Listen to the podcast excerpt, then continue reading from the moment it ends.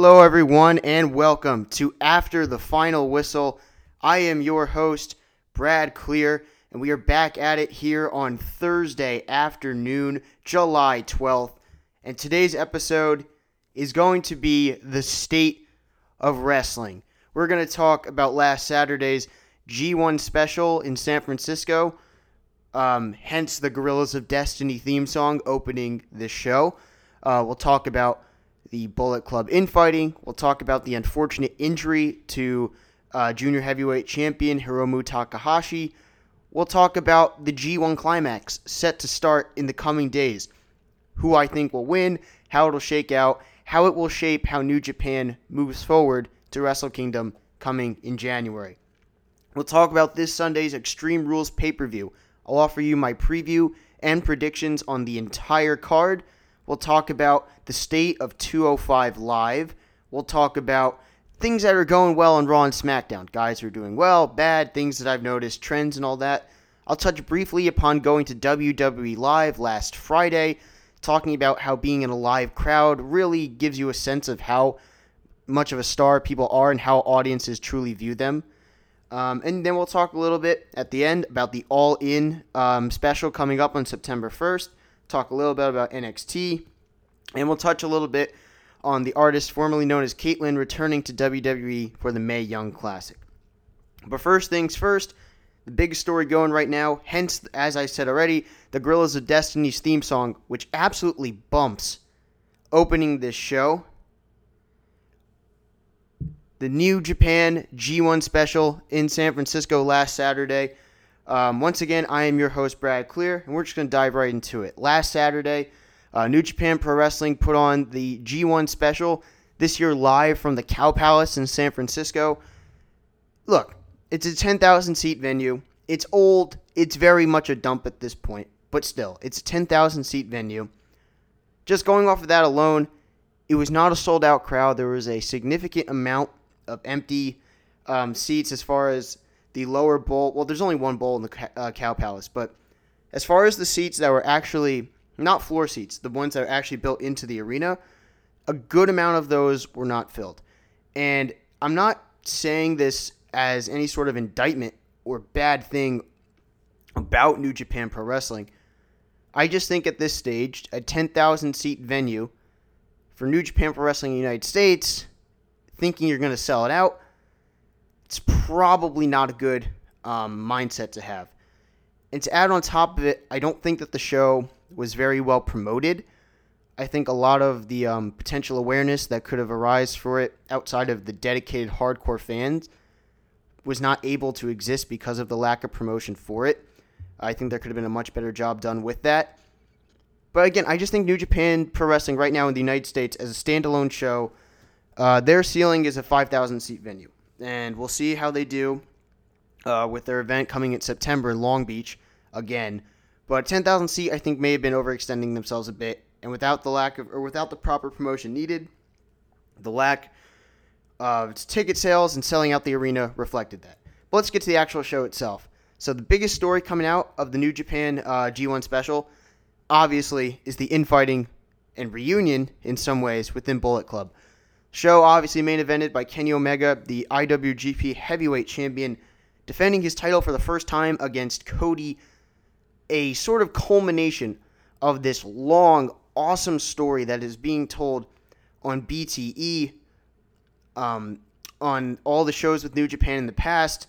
Uh, probably, you know, at this point, for over seven months, the story is being told with Cody trying to take over the reins of Bullet Club and oust Kenny and get everyone to turn on Kenny and create chaos within it. And Kenny's finally overcome all that and won the championship. And Cody just couldn't bring himself to congratulate him or anything like that. They have this match, absolutely killed each other. You know, a superplex off the top of a ladder. A from Kenny Omega, Mike Awesome esque powerbomb powerbombing Cody over the top rope to the floor outside the ring off of a table. Um, obviously, he didn't go through it as we saw watching the show. I thought he damn near killed him. Hit right off of it, landed on his head on the floor. A scary, scary um, spot, I guess we'll call it. And as a whole, it was a very good match. And you saw Cody had the chance this played into what happened later on. Cody had the chance. You know, there's a ref bump, the ref was down. Cody had the IWGP Heavyweight Championship belt. Kenny was prone. He could have hit Kenny with that title, and he decided against it. Obviously, playing into what happened after, I really liked how, you know, on BT the week before, when Nick Jackson and Matt ended the show with Nick doing his sort of indie taker thing where he has like a premonition, so to speak. Shout out Matt Hardy. Um, about something bad was going to happen, and he did the eye roll thing. And so then after the match with Cody, Kenny, Matt, and Nick are celebrating. They too sweet the Tongans, Tama Tonga, Tanga Loa, and King Haku, and they're doing the too sweet on the stage. And they you see this little snapshot afterwards that Nick Jackson had the little Undertaker eyes going, like his premonition was about to happen. And then sure enough, Tama Tonga, Tanga Loa, King Haku, they laid him out, uh, beat the absolute shit out of him, brought him down to the ring Hangman Page came out to save him. He got beat down. Marty Scurll got beat down. Even Yujiro Takahashi and Chase Owens, who were OGs, who you would have thought, or at least I would have thought, when they came out, they would have aligned with the Tongans, laid them out too. And then it came down to just one person left to come out. And as I'm watching this in the back of my head, the whole time I was saying, oh, Cody's going to come out and join them. It's going to be the Tongans and Cody taking on everyone else. And Cody comes out and he got the chair. And then you could see, you know, once he got the chair, he kind of switched his positioning on the chair. He kind of held it sideways, obviously, for like that sideways chair shot where you put it into the um, the opponent's gut. You saw that coming. And when he did that, when he hit Tonga, uh, Tama Tonga with the chair, I came unglued. The entire crowd came unglued. It was sort of Cody righting his wrong of what he's been for the last seven, eight months realizing the importance of being reunited with Bullet Club, realize the importance of becoming the guy he once was, as they talked about in being the elite this past week uh, with Matt Jackson talking to Cody. What was before that match? They put that on the Being Elite episode that came out after the show. But that was an awesome moment. Cody realizing it's time to stop. It's time to stop the fighting, and with the Tongans posing a threat, unite with his brothers, and he did. Obviously, again, the Tongans laid him out as well. Laid everyone out. Everyone was dead in the ring. Something that was so cool afterwards. Tama Tonga gets out of the ring. You know, that Guerrilla of Destiny theme that just bumps with the bass and everything. It's so awesome. He comes out. He takes his hair tie off. He puts it right back in. He slicks his hair back. He's walking all cool and slow. He got the big bass pumping in the back. Personally, for me, I had never even heard the Guerrillas of Destiny theme song ever. So once I heard that for the first time when they were walking out like badasses after laying out the rest of Bullet Club, it I thought it was the coolest thing. Then after they went to the back, all Bullet Club reunited at the top of the stage. They all put up the one suite together. Kenny and Cody hugged. Bygones are bygones. And then we got the amazing moment on being the elite where everyone's sitting around after they got laid out, eating food. Cody comes in. He breaks the silence and says what everyone else was thinking. How are we gonna wake? How he says, how are we gonna make these motherfuckers pay? And then says, in the best line of the year, so funny. And what the hell is Haku's problem? So funny with that just hilarious delivery. And everyone else was thinking it. You know, Haku just coming in, he's got beef with everyone. Whatever it is. I'm very excited to see how this progresses. Um, they had the firing squad shirts on, so I don't think that they are not Bullet Club because it said BC Firing Squad on the shirt. It's them basically claiming Tama Tonga, Tanga Loa, Haku, probably inevitably Bad Luck Fale. It's them claiming that they are Bullet Club and that Cody, Kenny, the Young Bucks, Marty, Page, they are not. You know, we'll see where Taiji Ishimori um, ties into this as well. But you can tell that they think that they are the true Bullet Club it's almost in a way like you know NWO red and white, NWO black and white, or red and black, black and white, Wolfpack and OG. It's kind of like that. Um, Tama Tonga is in the same G1 block as Kenny. I'll get into that in a bit, but I fully expect um, Tama Tonga to get a victory over Kenny in the G1 in their block so that Kenny will ultimately have to defend that title against Tama Tonga at some point. Again, I'll get into more about that in detail when I get to the G1 preview later on in the episode, but that's definitely going to happen.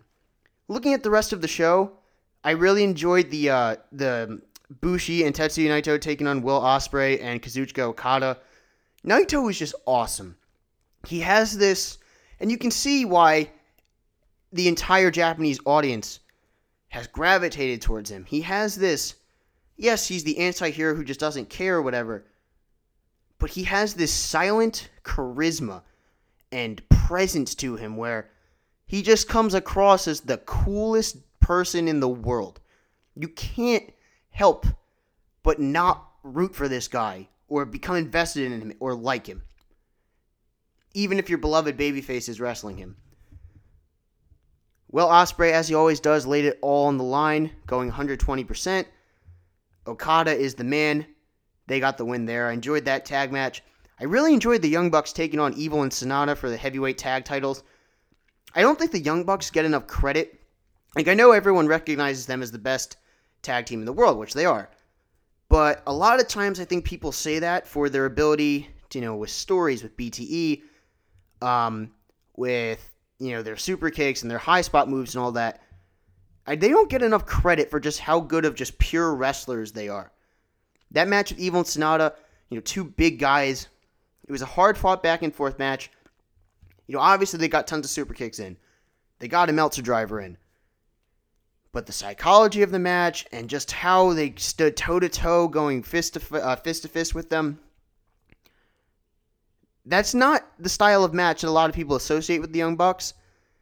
And I think people who do like them, and even like those who watch them all the time, even me personally before this match, did, do not give them or did not give them enough credit for just how good of a wrestlers they are as far as adapting the styles, working a long match, working as heels, baby faces, whatever. They're dynamite in every single way. Truly one of the greatest tag teams to ever walk this earth. But now we got to get into another thing um, on a sour note from this show. The unfortunate injury to the IWGP Junior Heavyweight Champion Hiromu Takahashi.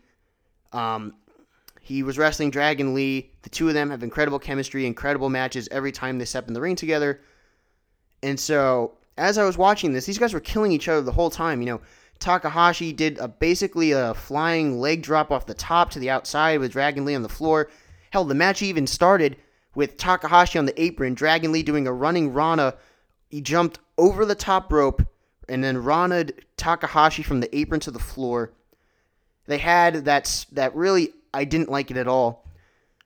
Just based on what I'm going to get into later, as far as um, head and neck stuff with New Japan, where they did the spot where they kept suplexing each other, dropping each other on their heads continuously, and then ultimately came the move. Um, Dragon Lee went for that that like cradle plex that he does, and it's supposed to end up where he doesn't let go, and they land basically on the back of their you know right on the back of their neck, upper shoulder area.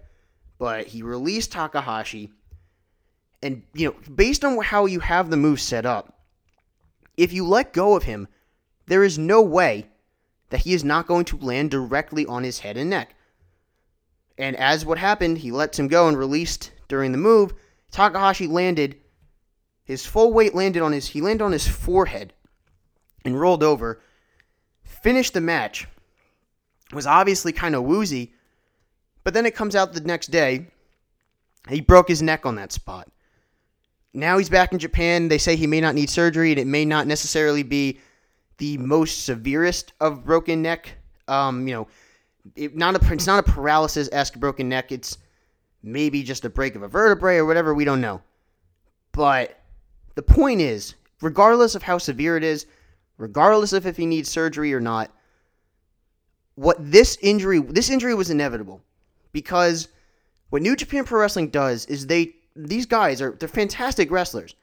They're so good in the ring, telling stories and being so athletic with their bodies, but they have this weird consistent insistence and emphasis on head and neck bumps, falling on your head and neck, moves that target the head and the neck, falling on your head and neck over and over and over.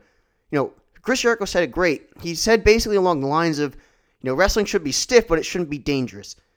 falling on your head and neck, regardless of how well trained you are, consistently like that, you're prone to a disastrous occurrence. And that's what happened here. It's an unnecessary risk to take.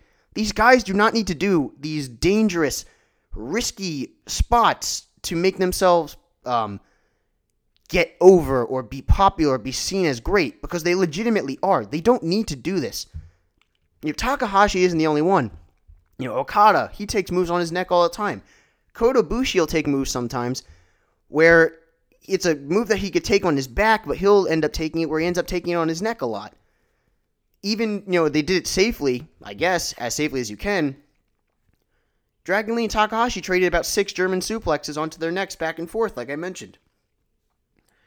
They're making it dangerous for themselves when they don't need to because there's nothing they need to compensate for with violence and riskiness. There's no need to make it dangerous. And consistently working so stiff and so hard and landing on your neck over and over and over, I'm honestly, I hate to say this, it's not, it's, I'm almost surprised that this didn't, something like this didn't happen sooner. Obviously, it was an accident. And obviously, you know, Dragon Lee didn't just let go of Takahashi like nothing.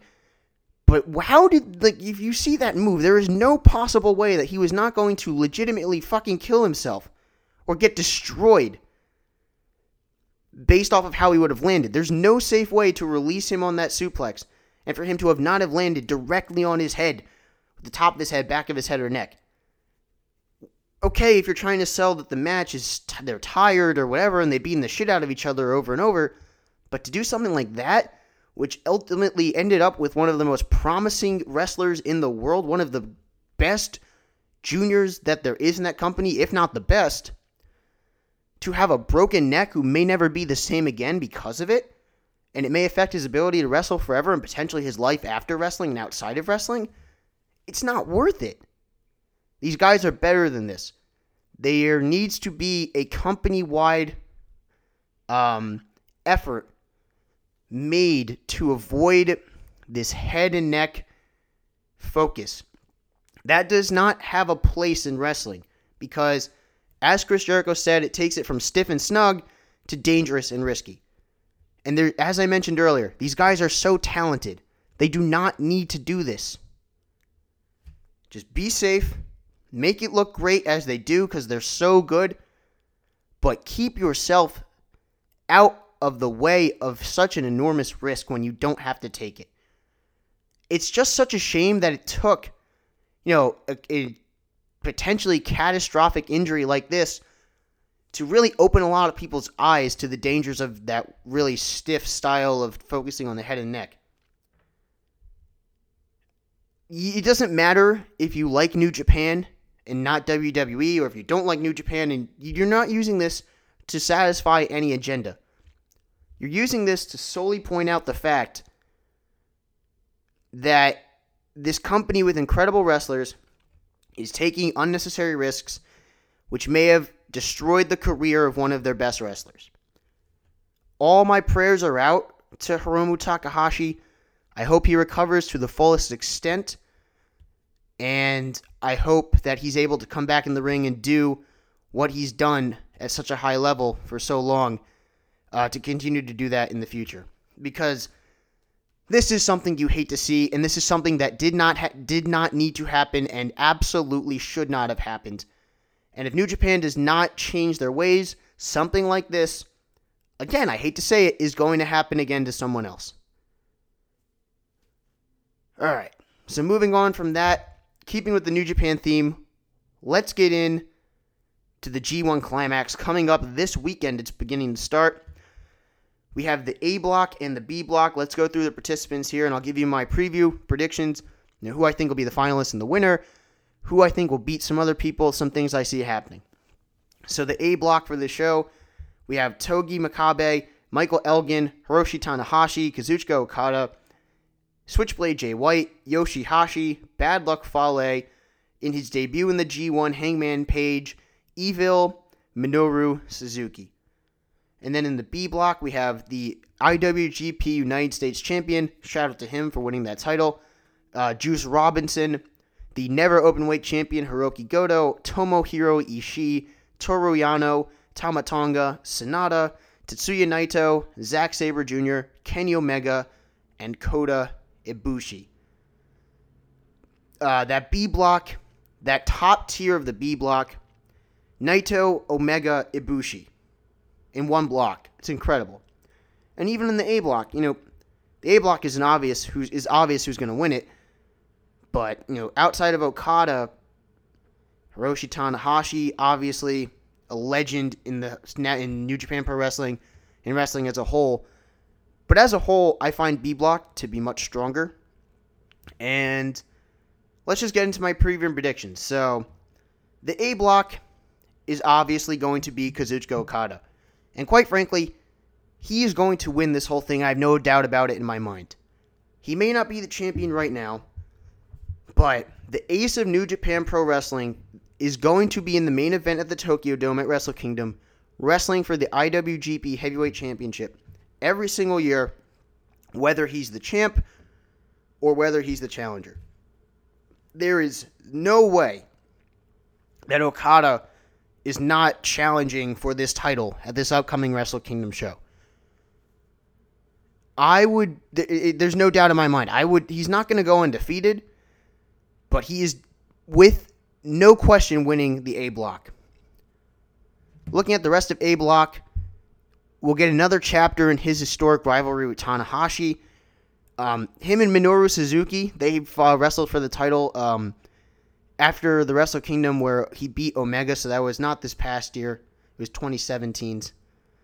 Um, one thing I think is really cool is him wrestling Jay White. You know, Jay White joined Chaos. Everyone thought that he had ulterior motives where he was going to destroy it from within, try to take down their leader. I think that there is a really cool story potential as far as, um, you know, Okada being the leader of Chaos, Jay White being in Chaos, Jay White wanting to take it for himself and create instability within it. I expect Jay White to beat Okada in this uh, A block because Okada will have to have some challengers to defend his uh, Tokyo Dome title shot against. Fully expect Jay White to be one of those winners. You look at the rest of the block, matchups that could be cool. Hangman Page is in his first ever G1. Um, he is someone who really is fantastic. He has size, athleticism, strength, speed. He's really the total package and has become that. And I think a lot of people recognize him for being the elite, which is fine because he's, you know, one of the best characters on the show. But he's a legitimately very good wrestler. I'm very excited to see him in there one-on-one with someone as good as Okada or even Tanahashi. I know he was in a tag match against Tanahashi um, at the G1 special, but him in a one-on-one match with Okada or with Tanahashi, even him against Suzuki, I think that'd be a really fun, interesting dynamic. Looking at the rest of it, um, I, I could definitely see it coming down to Okada and Tanahashi as far as the top two guys in the block. If I had to say other guys who I think will beat Okada to get that Tokyo Dome title shot from him, because I think he's definitely winning A block and the whole thing, I think Tanahashi will get a win on him. I think Jay White will get a win on him. And then I think someone very surprising will get a win on him. You know, I'm thinking, I'm looking at this here now. I kind of feel like I could see it being, um, I kind of feel like I could see it being Elgin. Don't know why, but I could, I kind of have a hunch there. You know, because we've already, we've already seen him wrestle Evil. We've already seen him wrestle Suzuki. Tanahashi is an exception because of the historic rivalry between them and him being the previous ace. I don't see Hangman Page getting the win on him. So Elgin, Jay White, and Tanahashi getting wins off of Okada, with Okada still winning the A block and then inevitably winning the whole thing is my prediction there. Now let's move to the B block. This is going to be really cool because this block is going to come down to Kenny Omega versus Kota Ibushi, a match we have all been clamoring to see for so long. You have Omega in there as the champion. You have Naito as the man who won it last year. I do not see any way in which Naito wins the B block solely because I think that he is going to be the champion going into Wrestle Kingdom, defending it against Okada. And as a quick a quick aside there, I it's, it's weird to say this considering he'll probably go into the show as champion, and I expect him to. But I kind of feel bad for Naito in the sense that this guy was the is and was the most popular guy in the company for the last probably three years. 2016 G1, everyone expected him to win and to go on to main event against Okada, and Kenny Omega won. Last year, he finally won, got his main event match against Okada. Everyone in the world and their mother thought he was going to win, and he lost. And now this year, Omega was the one who dethroned Okada, so he'll still go in as champion, but he's going to end up losing that title to Okada in the main event at the Tokyo Dome. So he will not have gotten his big moment of winning the title in the main event of the Tokyo Dome against Okada, which, with how popular he is and was, it was kind of a deserved. Um, I think he kind of deserved that to get that moment, and that's not going to happen now. At least during his peak popular phase, which he's still in right now. Um, I think this block is going to Kota Ibushi. There's no reason to have Omega Okada be the finals, and Ibushi getting a win, or actually, I take that back. I think the way I see this going is this: that last match is between Omega and Ibushi, and I think it ends up where Omega has to win, but Ibushi can make it to the finals with a loss or a draw, or with a win or a draw. I think they draw, so there's no decisive finish there. And Ibushi goes into the finals, loses to Okada. As I mentioned earlier, I think Naito becomes the IWGP Heavyweight Champion before Wrestle Kingdom, meaning that I believe he will beat Kenny in their match. So I think you have Ibushi and Kenny draw. And so when Kenny inevitably loses that title to Naito, Ibushi and Kenny still don't have the decisive who's better between the two because they drew in their match. And Kenny wants to prove that he's better than Ibushi. Ibushi may believe that he's better than Kenny. Obviously, you add other wrinkles in there with the story, but that can lead into a Wrestle Kingdom match. Just it's even if there's nothing more added to it, which I expect, you could still do just you know, Kota thinks he's better, Kenny thinks he's better. We don't know who's better because they drew in the G1. Let's have a match at Wrestle Kingdom and let's see who's the better man. Simple as that. There's no reason to give away the decisive finish or decisive fall between one or the other at the G1 when it can be saved for Wrestle Kingdom. I expect, as I mentioned earlier, Kenny to lose to Naito so that Naito will get a title shot against him and eventually win the title from him between G1 and Wrestle Kingdom. Tama Tonga is in that B block. After seeing what happened at the G1 special, Tama Tonga is getting a one on one win against Kenny to get a title shot um, after the G1 before Wrestle Kingdom, before he wrestles Naito.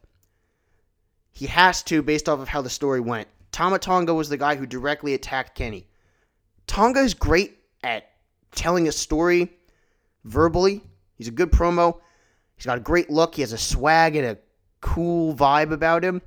But he doesn't really, you know, in big time singles matches, he I've never been wowed by him. So this is a big test for him. And him getting a one on one match with Kenny and beating him, so he'll get basically two matches against Kenny Omega because he'll beat him in the G1 and then get the title match against him based off my predictions. That's a big test for Tama Tonga. Looking at the rest of the block, we have the new champion, Juice Robinson. Look, Juice Robinson has made him, he has been in New Japan for a couple years after going from NXT to CJ Parker, betting on himself, becoming a New Japan Young Lion. He's now become an incredible promo of great fiery babyface, and he's the IWGP US champion. I could definitely see Juice Robinson getting a win over Kenny Omega. You'd have Kenny set up where you'd have Naito as the third challenger with the one that ends up beating him.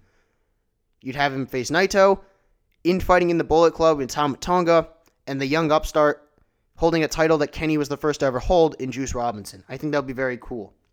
Other matches I'm looking forward to here Naito and Kenny Omega, when they wrestled in the finals of their block the year that Kenny ended up winning the G1, beat Goto in the finals, That was one of the best matches I have ever seen. They are going to have an unbelievable match again this year.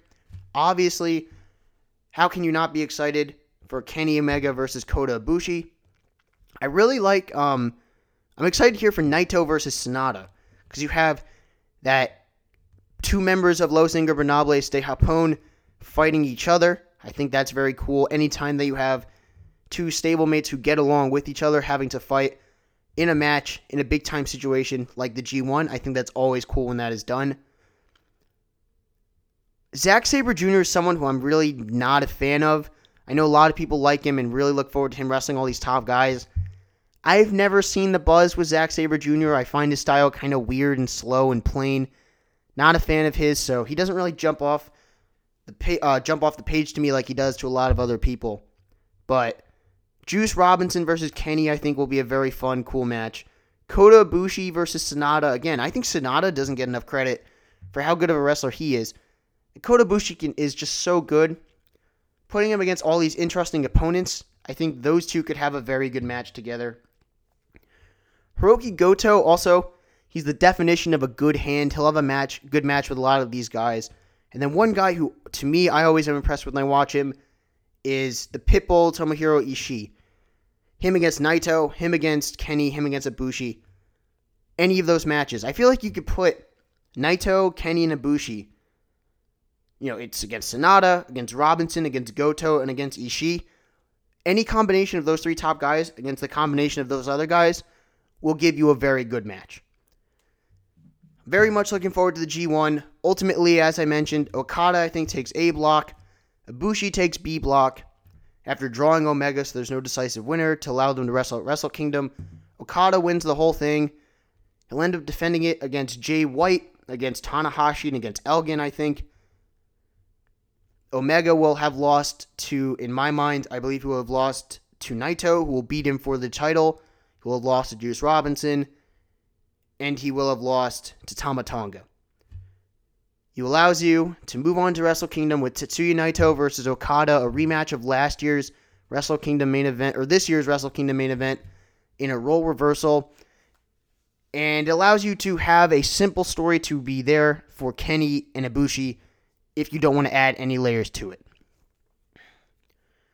So that's my predictions and preview as far as the G1 and New Japan is concerned. Um, again, even though, as I mentioned, it's still great that Naito will be walking into Wrestle Kingdom probably as the champion. Don't get me wrong. It's not a bad thing. It's just, you know, like if, when there's someone who's just so white hot as he was or is for so long, for a couple years, he got that Wrestle Kingdom title shot as a challenger and lost. You kind of felt at that moment should have came at some point based on the story and based off of how good he is and was. Just because of how deserved it was. But Maybe that comes in the future. Maybe he's still white hot then as he is now, but I just can't see that ever happening for Naito. And coming into the pay per view as champion is cool, but nothing can ever beat winning it in the main event. That's all there is to that. Let's move on now. We're going to switch gears to WWE. Extreme Rules this Sunday on the network. I'm looking forward to this show a lot. Let's just run down the card. I'll give you my preview and predictions. Then from there, we'll touch on some things I'm impressed with or like from Raw and SmackDown. So let's go back to Extreme Rules. Uh, Pre show, we have the New Day versus Sanity in a tables match. I'm taking New Day in this one. Um, that initial attack they did while New Day was eating pancakes, I thought was awesome. And, you know, Sanity's lost a couple times already here and there, but whatever. They don't need to be Teflon. I think it's a cool dynamic between the two. I really enjoyed that five on five tag this past week um, with Team Hell No and New Day against Sanity and the Bludgeon Brothers. New Day are fantastic in the ring. Sanity are great. You know, Eric Young is just a solid veteran for so long. Killian Dain is one of the best big men there is in the company, and Alexander Wolfe does not get nearly, nearly the enough uh, enough credit for how good he has become working in the Performance Center. I think New Day takes the win here, though and that'll be the fun pre-show. All right, so let's move on to the main card now. Braun Strowman versus Kevin Owens in a steel cage match. Braun's getting the W here. Braun is not losing this match. Um, his stuff with Kevin Owens has been so fun and hilarious. You know, Like, I don't care if the whole idea of, oh, Braun is always getting the upper hand and Kevin Owens is running away from him and he looks scared and not strong. Who cares about that? It's fun, it's entertaining. The money in the bank stuff where he threw Owens off the top of the ladder after yelling in his face, and Owens was just yelling, I'm sorry, I'm sorry. And I thought the porta potty thing that they did in the main event of Raw two weeks ago was really funny. And just the entire, um, you know, how scared Owens is of Braun at every site, I think it's just hilarious. Braun's to get him here. Uh, he's to get the win, no question in my mind about it. Staying with Raw here, Finn Balor versus the Constable Baron Corbin. I will say this Baron Corbin is awesome. To me, he is the total package. Great size. For a big man, he moves so well. He's got this like holier than thou bully demeanor and style to how he speaks. Total package in every single way. But he kind of hit a wall before he got into this constable um, gimmick, and he has knocked it out of the park. He has done a phenomenal, phenomenal job in this role. This gimmick has rejuvenated his entire career. He gets so much exposure, as much or if not more than any other heel on the show every single week. He feels important. It's great. He this is the perfect role for him. You know, him as a boss authority type, like it's so ridiculous that you just hate the guy in, uh, like inherently just by seeing him.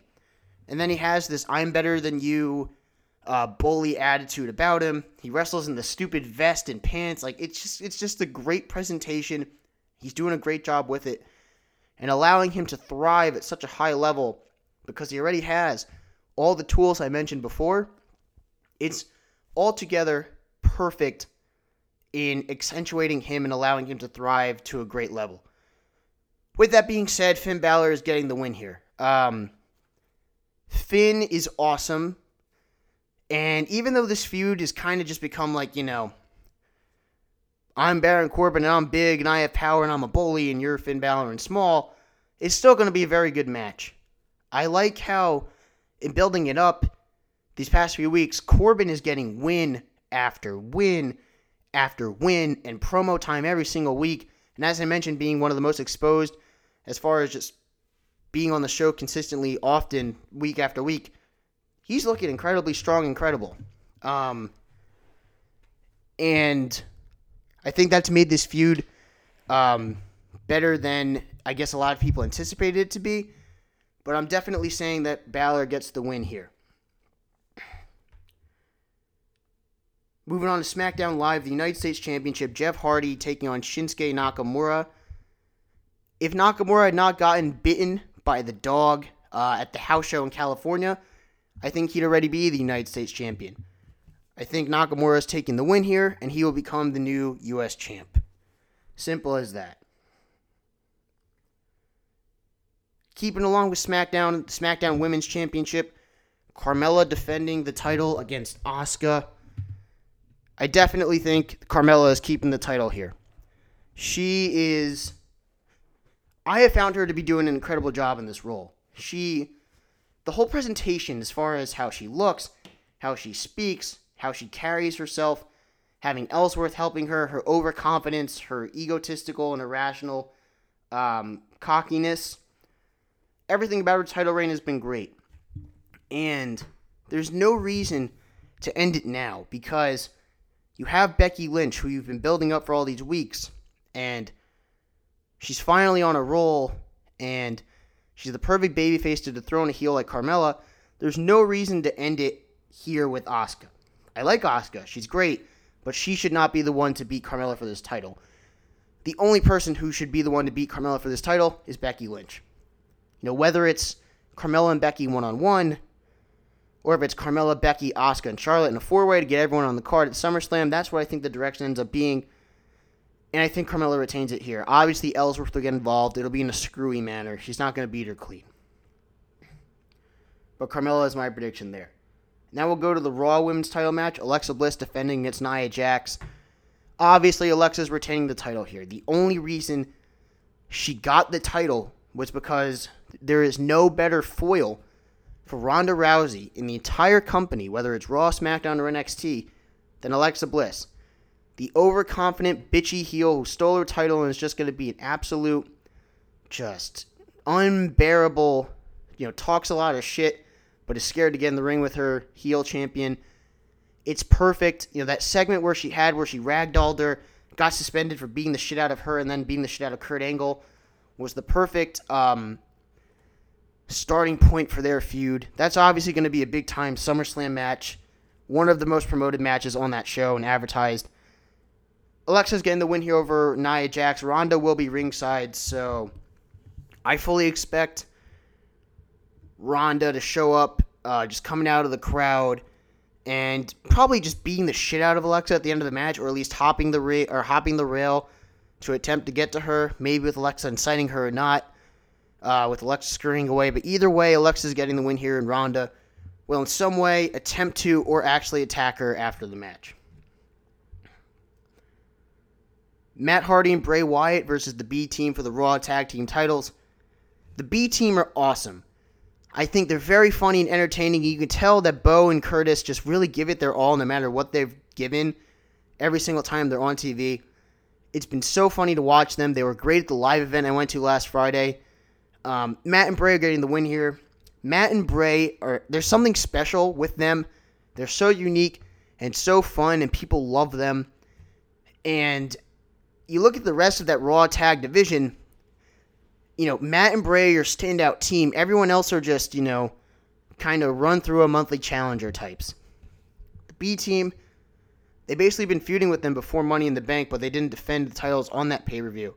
So they got two months out of this feud, but the B team, that's a monthly challenger feud. The Revival, you can go a little longer with that, but again, that's not a team that's going to beat Matt and Bray. The, the long term only team I can see dethroning Matt and Bray for the tag titles are the Authors of Pain.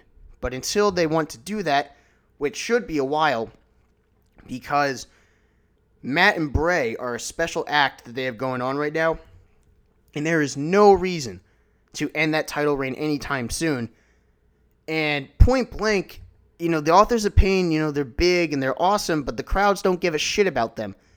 And quite frankly, why should they? They're these big guys who come in and beat jobbers up. Great. You know, they should have kept Paul Ellering with them just to have a mouthpiece for them to actually, you know, for the crowd to invest in not liking them. And they're sporadically on Raw week after week, so there's not really a consistent carryover episode to episode to build upon what they've done.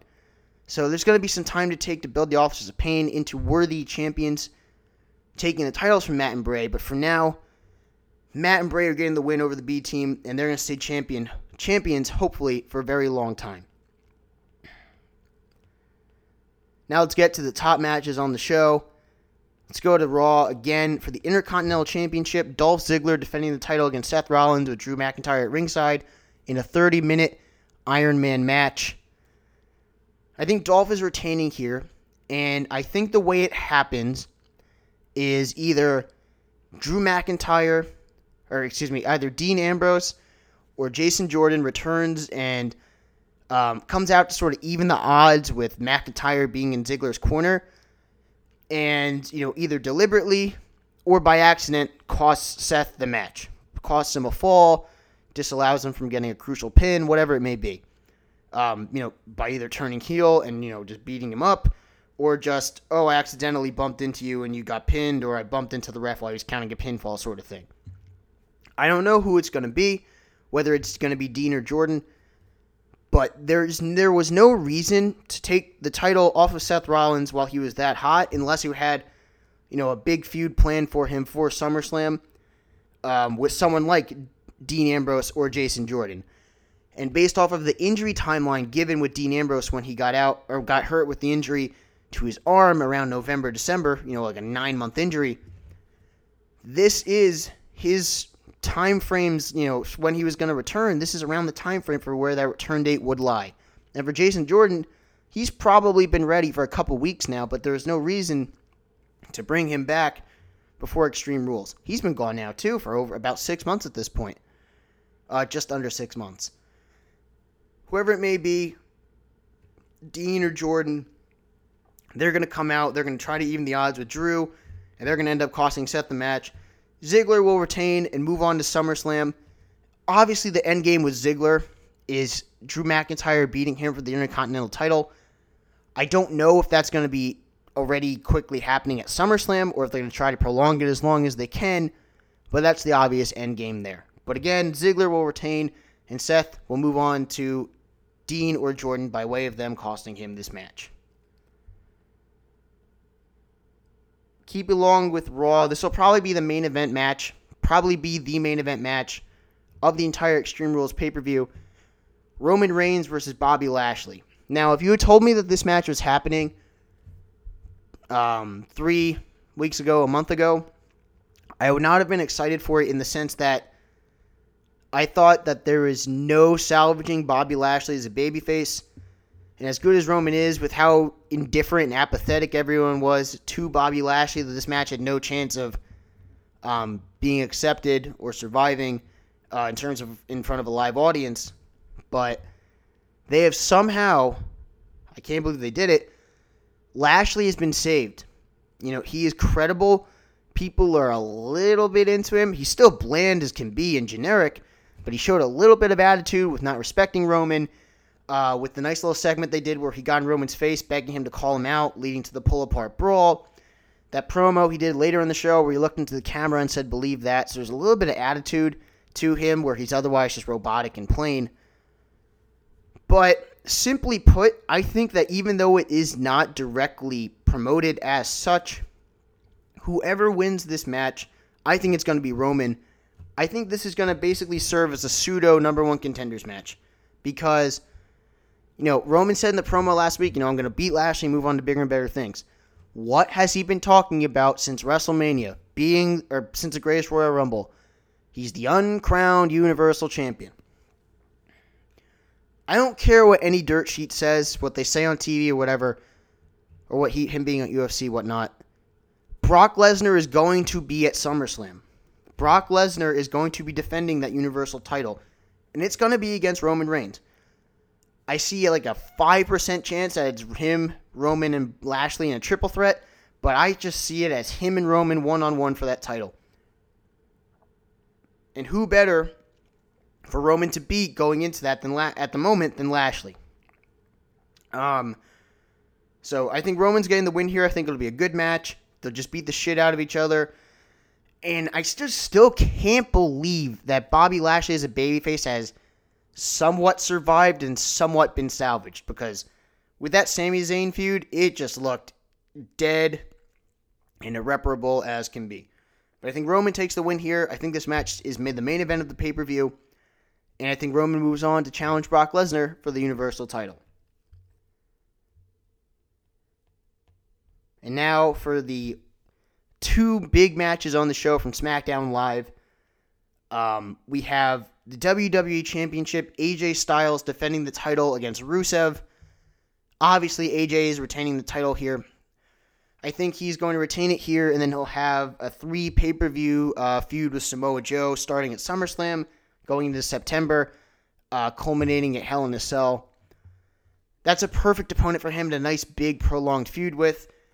Joe has not been on TV consistently the last couple weeks. There's no story for him right now. May as well just keep him in the wings until you want him to get out there with AJ for SummerSlam. Um, Rusev is great. He's fantastic. He's done a great job embracing himself as just this I'm the heel. I want the championship. I deserve to be the WWE champion. I've never had a championship match one on one before like this. I'm going to come in, I'm going to beat your ass, I'm going to take the title, and that's that. That's Rusev's MO here. Him on commentary, also a little side note here. Him on commentary this past week on SmackDown um, introducing himself as Rusev from Rusev Day, like he does on Twitter, and saying, "Oh, this is Aiden with Aiden English sitting right next to him." Just hilarious. Rusev is a national treasure. Uh, treasure. We do not deserve him. Um, but Styles is getting the win here. Rusev is going to be motivated as hell. This is going to be an incredibly good match. You know, AJ Styles is basically the perfect pro wrestler. He's amazing. He's the best wrestler in the world. I don't care what anyone says about it being Okada or Kenny. It's AJ Styles. Styles will retain the title here, and I can see him holding it for a good while longer. And then for me, the last match here, the match I am most anticipating Daniel Bryan and Kane, Team Hell No, challenging the Bludgeon Brothers for the tag team titles. Did I expect Team Hell No to be a thing when Bryan came back? Absolutely not. Am I happy that it is? Absolutely yes. They are so much fun, so entertaining and funny. You know, with Bryan going back at him about, you know, you tried to abduct my wife and you tombstone me on the floor. You don't have, you know, like when Kane said, I have your back, or when Kane said, you're like a brother to me, and Bryan said, you know, you, um, you buried your under your brother alive, you set your brother on fire, stuff like that. It's just very funny. And then with the in sync stuff this past week on SmackDown, and then the best part of it, Daniel Bryan summoning the flames, doing Kane's pyro. They just are just they're the, they personify and show what is great about wrestling. It's just pure entertainment and fun and enjoyment and very good in the ring. There's nothing else you could possibly want. The only question here is do they win the titles right away or is there some screwy thing where they end up prolonging the title win and they win it at SummerSlam? Because the end here is them winning the tag team titles. I'm going to say that they win the titles immediately here. Um, and I think that they become the tag team champions on this show by beating the Bludgeon Brothers. It would not surprise me if they decide to hold off another pay per view and have them win the titles at SummerSlam. Um, and the Bludgeon Brothers retain one way or another in a screwy way because they're not getting cleanly beat in their first tag team title match. But either way, they're going to become champion. I think it happens at Extreme Rules. Um, and I think Team Hell No become the SmackDown Tag Team Champions. And overall, yep, that's all my predictions for Extreme Rules. I look at this card, you know, this 11 match card, I'm looking at it right now, and pretty much every single match I am interested in and looking forward to. I think it's going to be a very good show. And you know, Money in the Bank was an awesome pay per view. I don't know if Extreme Rules will be as good as Money in the Bank was, but I expect it to be very close. I expect it to be a really fun show with 11 really good matches um, to look forward to now just for me, quick sort of um, things going on Raw and SmackDown that I like at the moment, or just things that I've noticed are happening. From there, I'll do a sort of a state of 205 live kind of thing, and then we'll wrap it up with some talk about All In, Flip Gordon, Cody Rhodes, Nick Aldis, and the NWA Heavyweight Championship. Once again, um, this is Brad Klier and After the Final Whistle, and let's just keep it going. So, I already talked earlier about Baron Corbin as the constable, how great that is, how it's rejuvenated his career. Um, keeping along with Raw and heels, who I like that what they've got going right now. I like that Mojo Rawley is getting uh, emphasis and focus put upon him. I think that there really is something there with Mojo. He has this sort of um, he speaks with such conviction and intensity. And you know he just is so serious and focused and intense at all times and just he has this sort of presence about him. And you kind of have to take note when you see him and you can't take your eyes off of him when he's in that zone um, beating shit out of guys and talking uh, talking shit. Because he is an unbelievably good promo we saw that in those little Twitter promos on his phone that he did with the Zack Ryder feud back on SmackDown last year, or earlier this year, late last year. But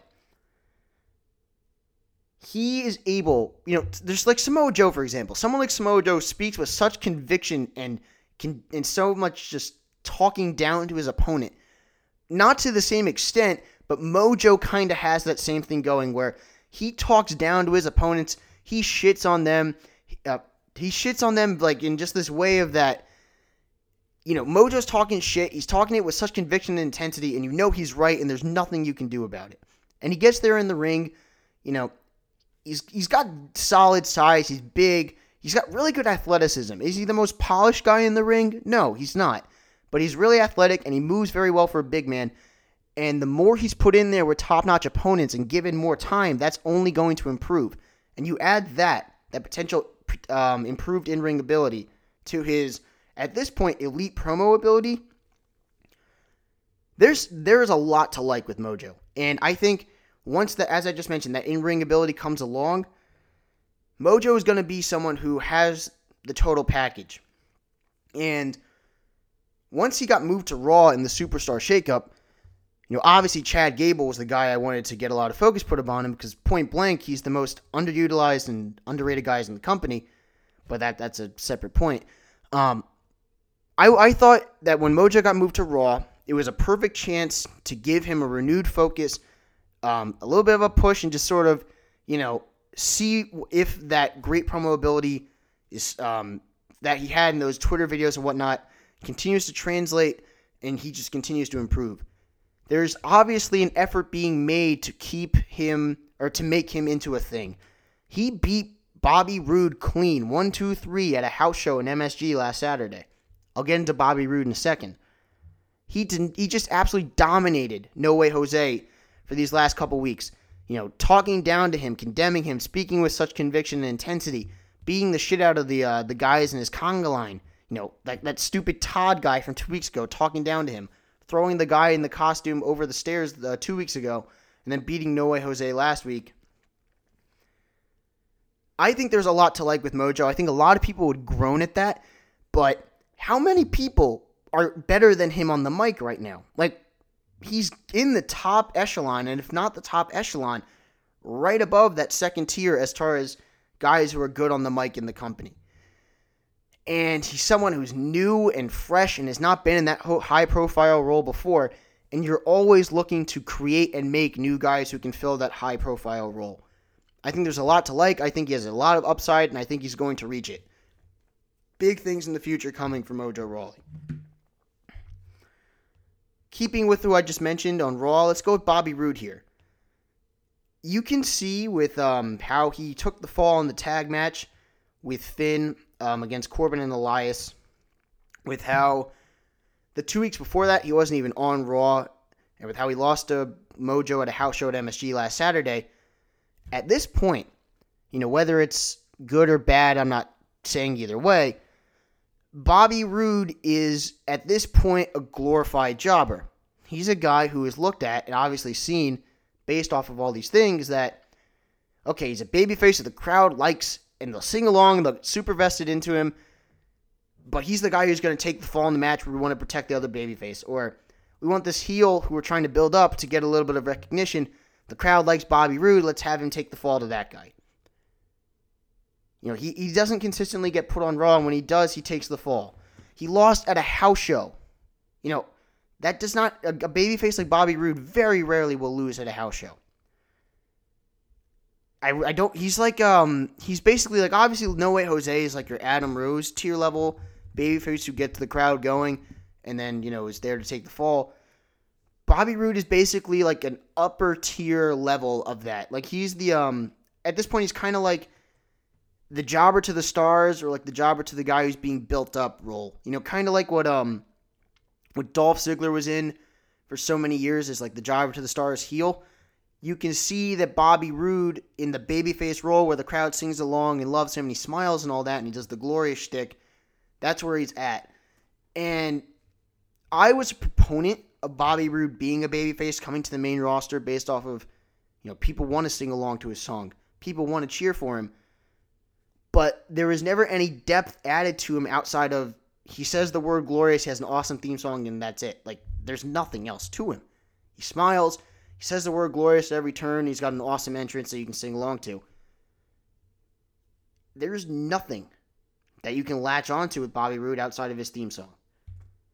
And once you get to like well, even initially with the whole thing with Dolph Ziggler on SmackDown when he first came up, it was all about his entrance, his entrance, his entrance, his entrance. And then he did the 50-50 stuff with him and Ziggler where they wrestled each other and feuded for a while.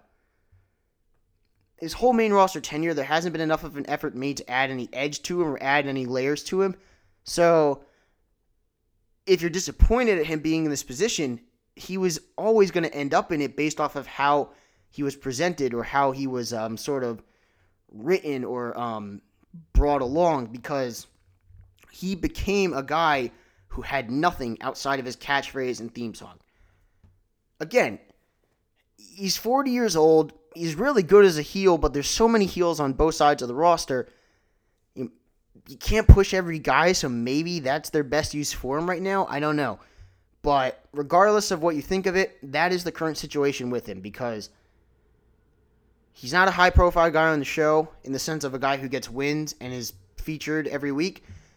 And he serves the purpose to take the fall. That's just the situation right now. Moving to SmackDown real quick. Andrade Cien Almas in Sin Cara's match last or this past Tuesday, after weeks of it being kind of put off, put off, fantastic. Whenever he gets the chance to have some time in his matches and to show what he's really capable of, Sin Cara is good. He's just a, like obviously the roster is so deep that there's not really any reason to you know make him a top guy and to put a lot of effort or not a top guy, but like in, like a featured guy who you put a lot of effort into. But as a guy who once in a while, once he gets the chance, you say, hey, you know, go 10 minutes, you know, 12 minutes, whatever, and have a good match, he can do that. And he delivers every single time he's given the chance. You know, he had a good string of matches with Baron Corbin last year when Baron Corbin was U.S. champ. Um, and he's the perfect opponent for Andrade. I know SmackDown is a really tight uh, time frame with the big roster they have, so it's hard to get guys on every single week.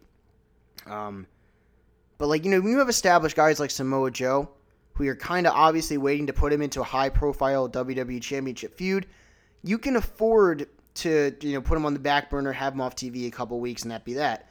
But for Andrade, a guy who was the NXT champion and really flourished towards the end of his NXT tenure as the champ with Zelina Vega, on the main roster, you have to build him up. It's kind of like with the Authors of Pain.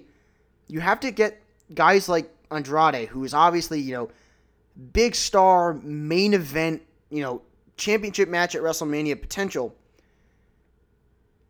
You have to get him every single week featured because if you do it sporadically, you know, where he's on one week but he's not on for two, for those who have not been exposed to him before, there's really not, as I mentioned with the Authors of Pain, you can't build off of anything from the previous week. There's no continuity with it.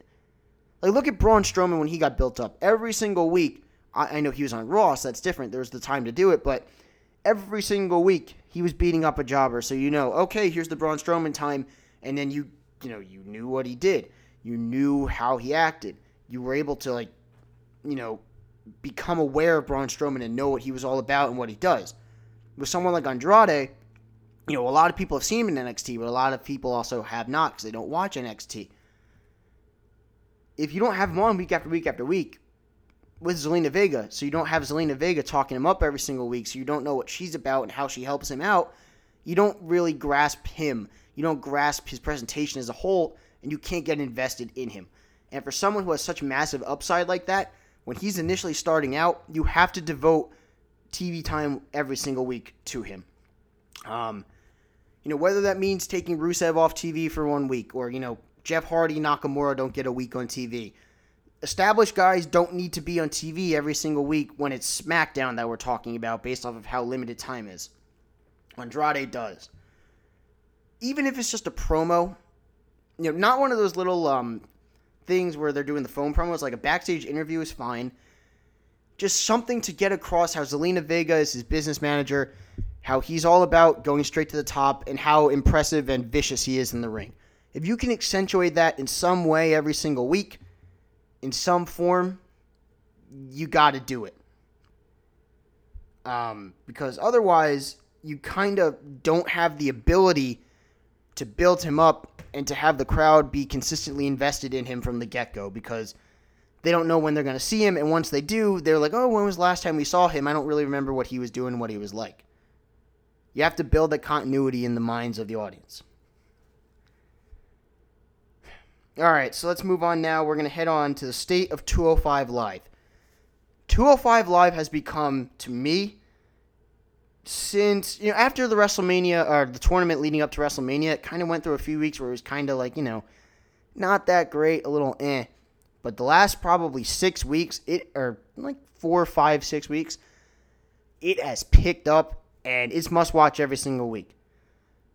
What 205 Live does better than any other programming on the WWE's slate of content is it delivers a top notch elite main event match.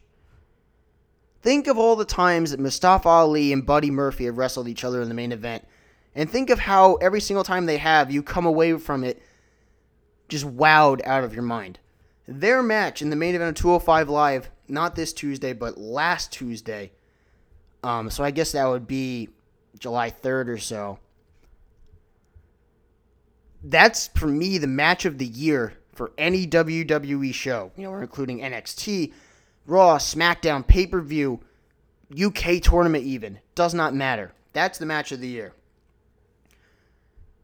You have the best, in my mind, you know, William Regal's a great GM on NXT, but Drake Maverick to me is the perfect general manager because he solely serves the purpose of just talking up the roster.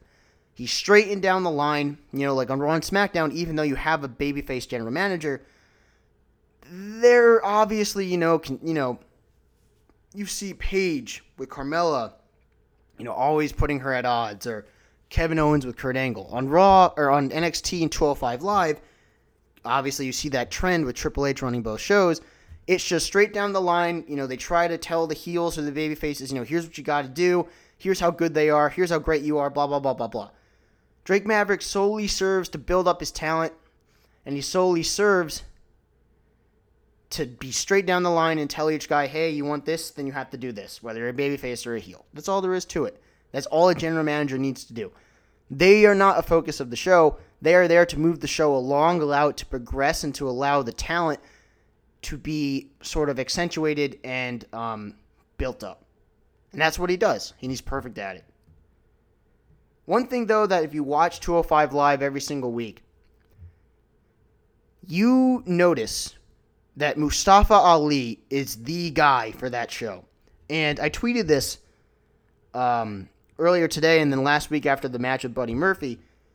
Mustafa Ali does not get nearly the amount of talk that he should get for being one of the best in ring guys in the world right now and one of the best baby faces in the world right now. Every single time he gets out there for a big match, he delivers and then some. He goes balls to the wall with these crazy high spots. And in ring, what he does is he's so good at taking a crowd that may not know him or may not be invested in him. He can take that crowd and have them on their feet by the end of his match. Not even saying a word, just him wrestling. We saw it with him and Murphy last week the crowd didn't give a shit when either of those guys came out, which sucks, but that was the truth. By the end of the match, they were on their feet screaming, clapping for both guys, chanting, This is awesome 205 Live, because it was fantastic. Mustafa Ali is a pure white meat babyface. He is just as pure as a babyface can be. Every time he gets a promo, you know, when he looks into the camera and does that backstage promo on 205 Live before a match, or posts a video to Twitter um, for a promo. He is just so genuine, and you feel and you connect with everything he's saying. You invest, you can feel invested in him, and you want to root for him because not only is he an incredible wrestler who just does things that normal humans shouldn't be able to do, but he's just someone who you can't help but like and root for. And there's no one else on 205 Live who does that. Cedric Alexander's the champion. He beat Mustafa Ali at WrestleMania for that title. I said this at the time and I still maintain it. Ali should have won that title. You know, Cedric's great in the ring, don't get me wrong, but he's as bland and generic as can be when it comes to him on as promos or as him as just a, character speaking gimmick whatever. There's it's just I'm Cedric Alexander. I'm a great wrestler. That's it. On the mic as generic and bland as can be. He doesn't really have anything that makes you like want to cheer for him or get super invested in him. Perfect example. Two days ago, he wrestled Hideo Itami in the main event for the cruiserweight title. Obviously, I'm not pinning this all on him, but you watch when Mustafa Ali main events and you watch when Cedric main events. They both get the crowd more invested than they were in the beginning, but it's not even close that the crowd is way more invested by the end in Ali's matches than they are Cedric's. Maybe okay, and obviously Hideo played a part in this match, but the crowd did never never got like super crazy invested in that match between Cedric and Hideo, which was a good match. when Cedric speaks and just looks at the camera and talks, you don't really feel or connect with what he's saying. You feel like it's just this guy, just like, you know, he's just this guy just talking. It's not someone who's speaking to you and someone who you believe every word they're saying and can't help but get behind. He's just kind of generic and bland. And maybe since Ali is so good at being, you know, an elite babyface you can connect to, that you can build out the card by having Cedric being just this no nonsense, I'm the man, beat me ace, and Ali can be your just uh, um this like heart, this like um this all heart, you know, nonstop, give it his all babyface who wrestles guys like Murphy, Hideo, whoever um, below that to provide, you know, a really good secondary feud behind Cedric. Because in the role of, I guess, not necessarily being a babyface or a heel and just being, you know, I'm the best, come beat me, I think Cedric can thrive. But if we're looking at him just being like the pure babyface, it's not even close that Mustafa is better than him. And Mustafa feels more important than him. You feel more invested in Mustafa. And if you watch their matches, the crowds just care more about him. He feels more important. He feels more like the biggest star on the show. We'll see what goes moving forward, but that's just how I feel watching the show. You look at the roster as a whole. I think right now it's gotten to the point, you know, with it being a 45, 50 minute show every week, they have a deep roster. Um, Buddy Murphy, oh my goodness, is he good. Obviously, being the biggest cruiserweight that they have, athleticism, power, strength, agility. He gets in the ring, you just kind of like you watch him mix it up and you watch how he moves and how strong he is and how fast he is and how agile he is. You know, I had someone who, um, a friend of mine who just does not watch 205 Live much, and I said, you know, last week him and Ali were wrestling. I said, hey, you know, check out this match. Tell me what you think. He had seen Ali before. He said, hey, check out Murphy. See what you think of him got back to me afterwards and he was just like, holy shit, this guy is an absolute beast. I've never seen someone who just is the total package like that. Moves well like that, looks like that at that size, and is as strong as him. He's the best heel on that roster. When they say the juggernaut, he is exactly that. And I'm so happy to see him thriving like this after kind of being in NXT aimlessly forever. Looking at the rest of the roster, it's kind of like heel heavy because you look at the heel side – you obviously have Buddy Murphy. Um, you have Lio Rush, who they just debuted. They're building up with uh, Akira Tozawa. TJP. Hideo Itami. Drew Gulak. Brian Kendrick. Tony Nese. You look at the baby Jack Gallagher and Brian Kent. I said Brian Kendrick. Jack Gallagher also. Look at the babyface side.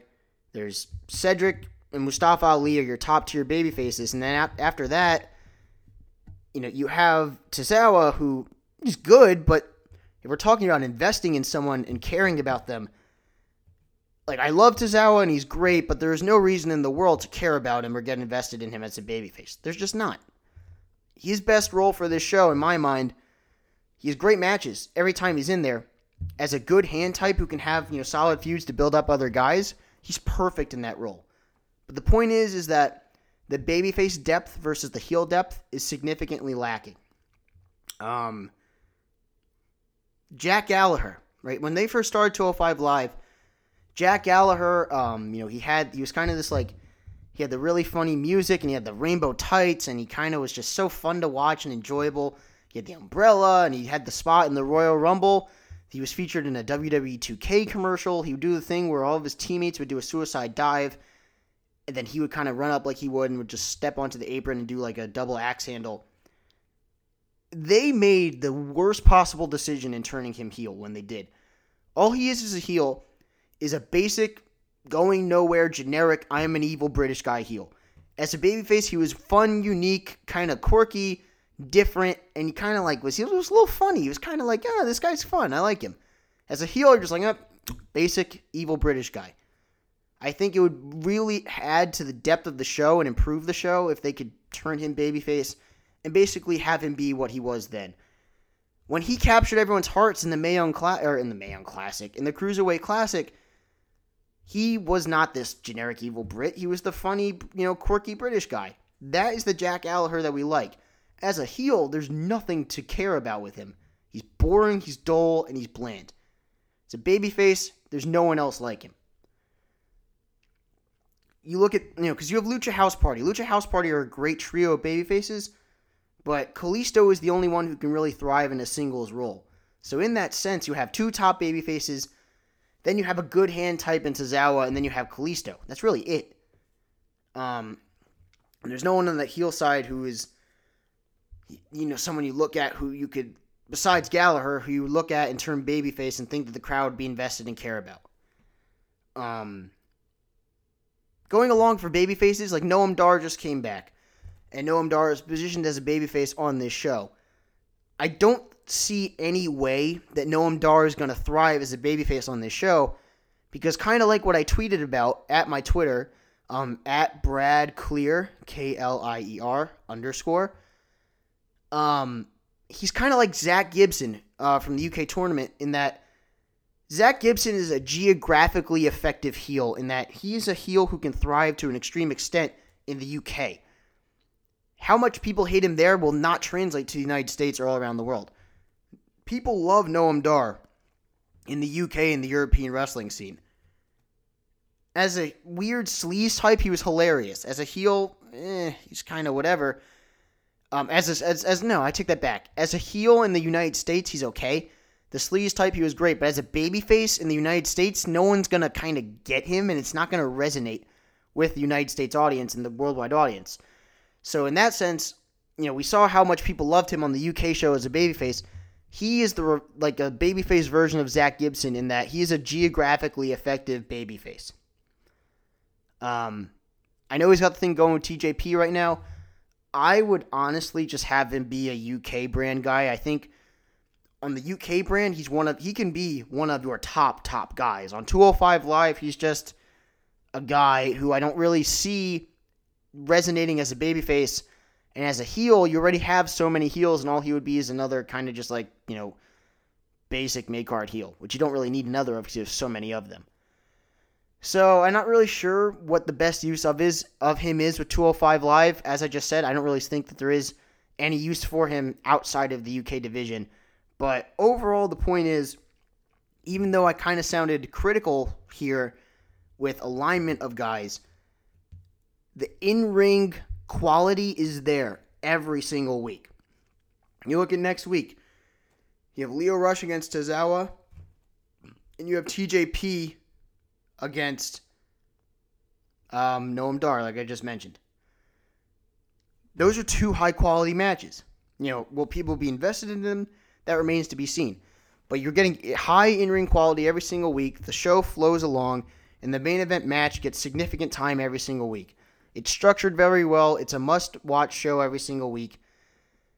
And yeah, I think 205 Live is in a great state right now. Great GM. You have an unbelievable top guy in Mustafa Ali. You have a good champion in Cedric Alexander. And you have a great top heel in Buddy Murphy. So, with the infusion of talent that'll eventually come along, you know, I think Oni Lorcan eventually will end up on that show. There is a lot to like. And um, it's only going to keep going up from here. All right, moving along here. Uh, I want to touch on this real quick. Um, Kaitlyn, uh, formerly a Divas champion in WWE. She left the company in 2014. It was announced by ESPN yesterday that she will be returning to the WWE in the Mae Young Classic. This is awesome news. I was always a fan of hers when she was in the WWE as the Divas champion. I thought she was kind of, at the time, you know, before the Women's Revolution kind of went down, her and AJ Lee were the best women on the roster. Had a wicked spear, you know, was kind of a powerhouse in the ring type. I really liked her. She was a good, she was a good hand, good babyface type, really fun to watch you know, she left. She had the whole fitness thing going on. She had a lot of uh, personal issues, which she well documented um, on her social media and YouTube and all that. She's got her company with Celestial Bodies going on. So she's done a lot outside of wrestling, but her coming back for the Mae Young Classic is kind of just like a, it's like she's coming home, you know? Like she went out and did a lot of things outside of wrestling, but she never should have left. You know, like we all wanted her to stay, and kind of was a little disappointing when she left. And it's great to have her back uh, for the Mae Young Classic in that kind of Brian Kendrick, uh, Serena Deeb role of the veteran for, I guess, one last run. We'll see if it goes past the Mae Young Classic, but I'm very excited for her to come back and to see what she can bring to the table against what is a significantly higher quality field of women that she will be wrestling than what she wrestled when she was a full time WWE uh, competitor. Because outside of her and AJ Lee at the time, there wasn't a lot of great emphasis put on the women's division, and there was not necessarily a ton of great or as much depth of top quality female wrestlers like there is right now. Um, so it'd be cool to see how she does in that environment against the top notch opponents and how she's positioned as like sort of the Kendrick of the tournament.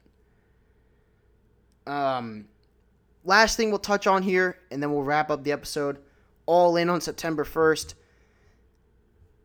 We had Cody Rhodes. Um, you know, it became known that he would be challenging from the NWA's world title at All In. The champion right now, Nick Aldis, who is as bland and generic as can be. Like he looks the part as you're, you know, you know, wearing a suit, looking nice, world traveling champion. But in the ring, meh. Talker, meh.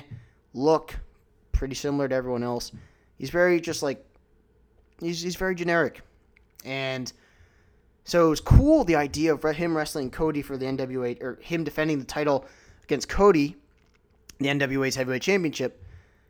But like, there's no. I was cool for the fact that Cody would be winning the title, not for the fact that he was wrestling Nick Aldis. But now they've done the best thing possible. This month long story of Flip Gordon trying to get booked for All In on being the elite. You know, it's running out of time. It's basically culminating now Nick Aldis will have to defend the NWA's world title against Flip Gordon. Which Flip Gordon, if he wins that title, he's taking it to All In to face Cody in the main event for the NWA's heavyweight title. So after all these months of Cody not wanting Flip Gordon to get booked for All In, how great would that be for Flip Gordon to win the title that Cody is wanting to uh, wants to win at All In? And the only way he can is by wrestling the guy who he'd been trying to keep off the show for so long in Flip Gordon that would just be just a great culmination to that story. And I think it's something that I and many others had wanted to see for a long time as the culmination to the story. But I think I speak for a lot of people in saying I never thought that this is what was going to happen. I'm so happy that it is. Um, and I'm happy that it is because, one, I, I don't give a shit about Nick Aldis. Like, there's no reason to care about him at all and Flip Gordon versus Cody in the main event of All In to culminate. You know, Flip wanted to get booked this whole time and didn't, but he won the title and took it upon himself. And now Cody has no choice but to allow him to be on the show, and he gonna is gonna have to wrestle him to get the title that he covets to hold.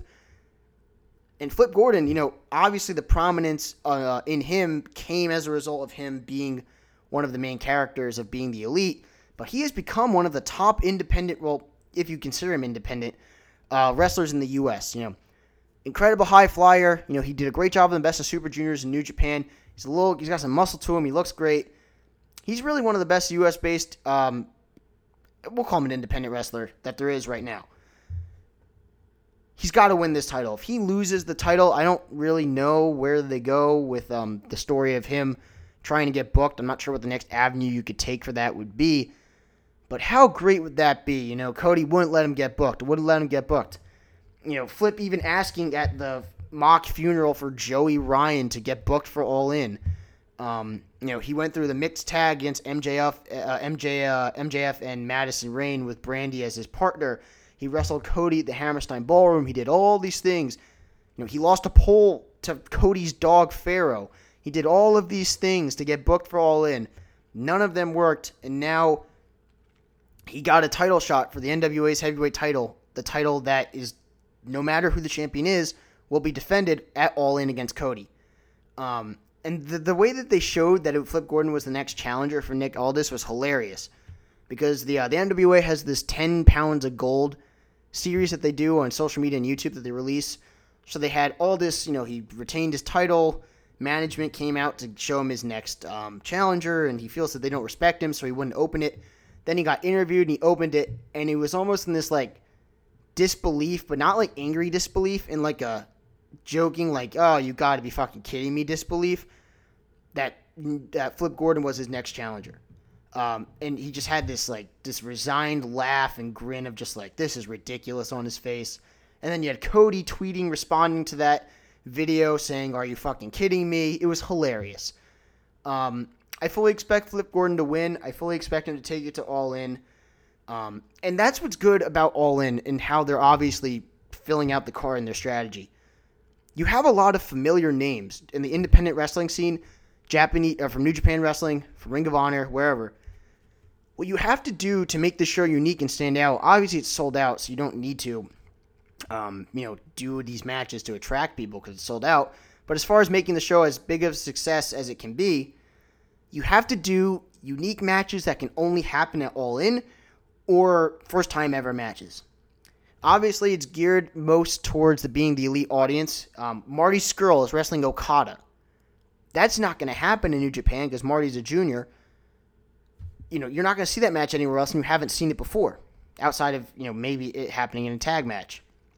Um, Cody versus Flip Gordon. You know, they've been rivals on being the elite, and now they're finally going to wrestle each other probably what's going to end up happening with Cody, uh, uh, Kota Ibushi and Kenny Omega. Probably going to wrestle Pentagon and Phoenix. Who wouldn't want to see that? And where else can you see that happen? Adam or Hangman Page finally wrestling Joey Ryan after the months long buildup with the story and being the elite, uh, with you know Page mur- quote unquote jokingly murdering Joey Ryan. You know they've they're doing a very good job in that they obviously recognize that you have to have first time ever matches, matches that can only happen on that show, or stuff that's been built up on being the elite. And, you know, they've been building this up for so long with the Page and Ryan stuff, with Flip Gordon and Cody. Um, and there's so much incredible, unique possibilities on this show as far as matchups you could do that have never been seen before, um, or just have no chance of ever happening otherwise. I think it's going to be a rousing success if they follow that pattern. Marty versus Okada is a great start. You know, you have SCU on there, you have Jay Lethal on there. You have the female talent, Chelsea Green, Britt Baker, Rey Mysterio is on the show. So much incredible talent, so much possibility for fresh, cool matchups. I'm very excited for All In. I'm really interested to see how they end up because they are broadcasting it and distributing it uh, with Don Callis and Kevin Kelly as the announcers it's going to be cool to see, you know, how, I'm interested to see how they present it, whether it's an internet pay per view, Twitch, being the elite YouTube channel, whatever it is. Um, it's going to be a very good show. I'm very excited for it. I still fully expect CM Punk to show up at the show, not in a wrestling capacity, but just in sort of a, you know, he shows up for the crowd, does a promo, you know, about, you know, how cool it is that All In is happening and about it being in Chicago and all that, just to have an appearance at in front of the live crowd. Um, so yeah, that's about it. After nearly an hour and a half of the state of wrestling here on After the Final Whistle, again, thank you for listening along with me, your host Brad Klier. Keep checking here on podcast.com for more episodes. I know our next podcast coming up uh, will be an NBA Summer League. Um, I'll do it after Summer League ends or close to it or in the coming days about um, guys who have stood out, um, things I've noticed about players and all that. Um, Summer League is a huge thing going on right now. That'll probably be coming. Look for that within the next five to seven days. Um, uh, yeah, so that's about it here for After the Final Whistle on the State of Wrestling episode. I am your host, Brad Klier. Follow me on Twitter at Brad Klier, K L I E R underscore. Um, I'll be tweeting all about anything happening in the sports world, wrestling world, any musings that pop into my head. They'll be on there. Again, thank you for listening. Shout out to you, the listener. Shout out to the Guerrillas of Destiny theme song. Shout out to All In. Shout out to Mojo Rawley. Shout out to Extreme Rules. Shout out to the G1 Climax. Again, I'm Brad Klier, the host of After the Final Whistle.